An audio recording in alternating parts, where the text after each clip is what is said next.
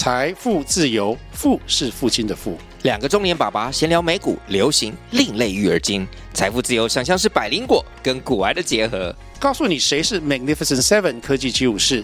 你该买瘦瘦比双巨头吗？从马斯克到泰勒斯，从华尔街到好莱坞，我们都追得上。新的一年听新的 Podcast，让我们一起财富自由。富是父亲的富哦。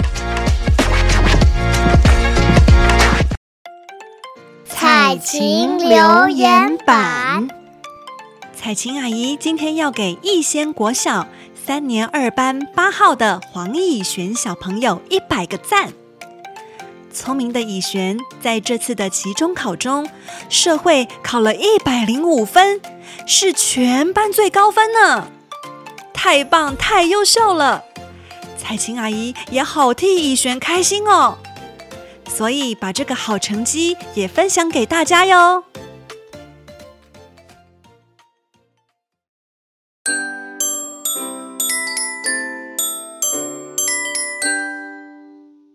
妈妈，I love you.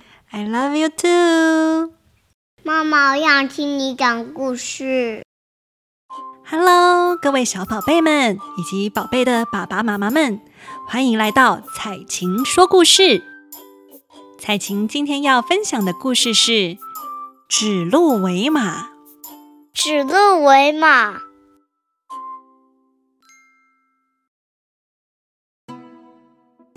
公元前二一零年，秦始皇驾崩，赵高伪造了遗书，永立无能的胡亥为皇帝，大家都称他为秦二世。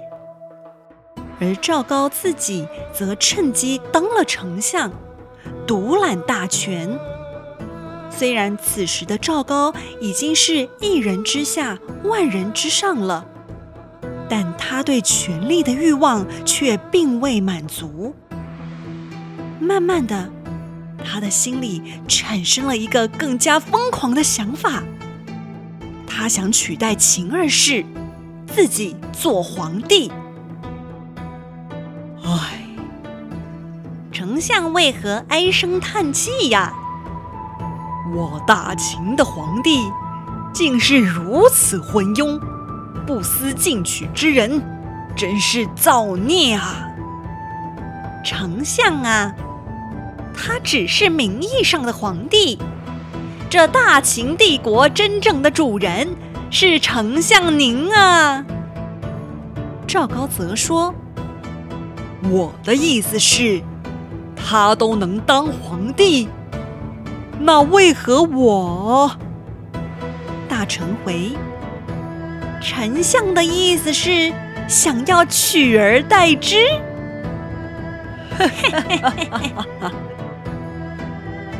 大臣此时却说：可是这朝中大臣众多，就怕有些人。不愿听命于丞相您，丞相想要坐上那至尊之位，还是要先铲除那些不听话的大臣才行呢。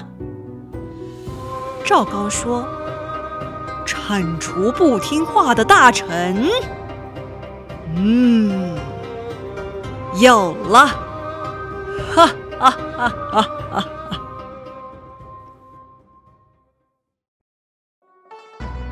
第二天上朝时，赵高牵着一头鹿走上了朝堂。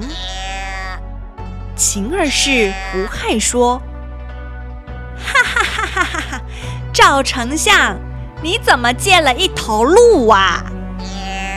赵高则说：“陛下，你看仔细了，这是臣准备送给陛下的一匹宝马呀。”胡亥说：“啊，赵丞相，你看这大蹄子、大鹿角，还有这叫声，分明是一头鹿呀！”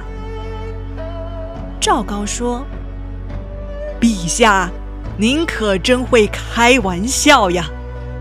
这分明是一匹千里马。陛下若不信。”不妨问问左右大臣，看他们怎么说。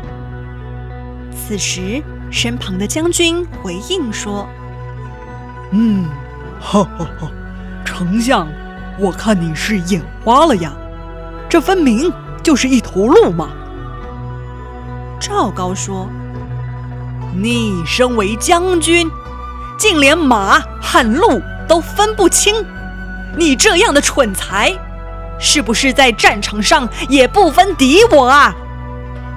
将军回。啊，这这我我，来人，将此人拖下去。是。哦，丞相，这明明就是鹿啊，是鹿啊！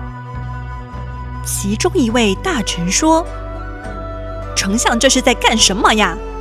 这确实是鹿啊！”嘘，你不想活了？这天底下的事，丞相说是什么就是什么呀。嗯哼。哼，各位，我再问你们一句，这到底是鹿还是马呀？是马，当然是马呀！丞丞相好眼光，挑了这么一匹宝马呀！是呀，是呀，是呀，是呀，丞相真是厉害。陛下，你看，我就说这是一匹马了吧？是你看错了。秦二世回啊，寡人算是看懂了，他是鹿是马，都是你赵高说了算。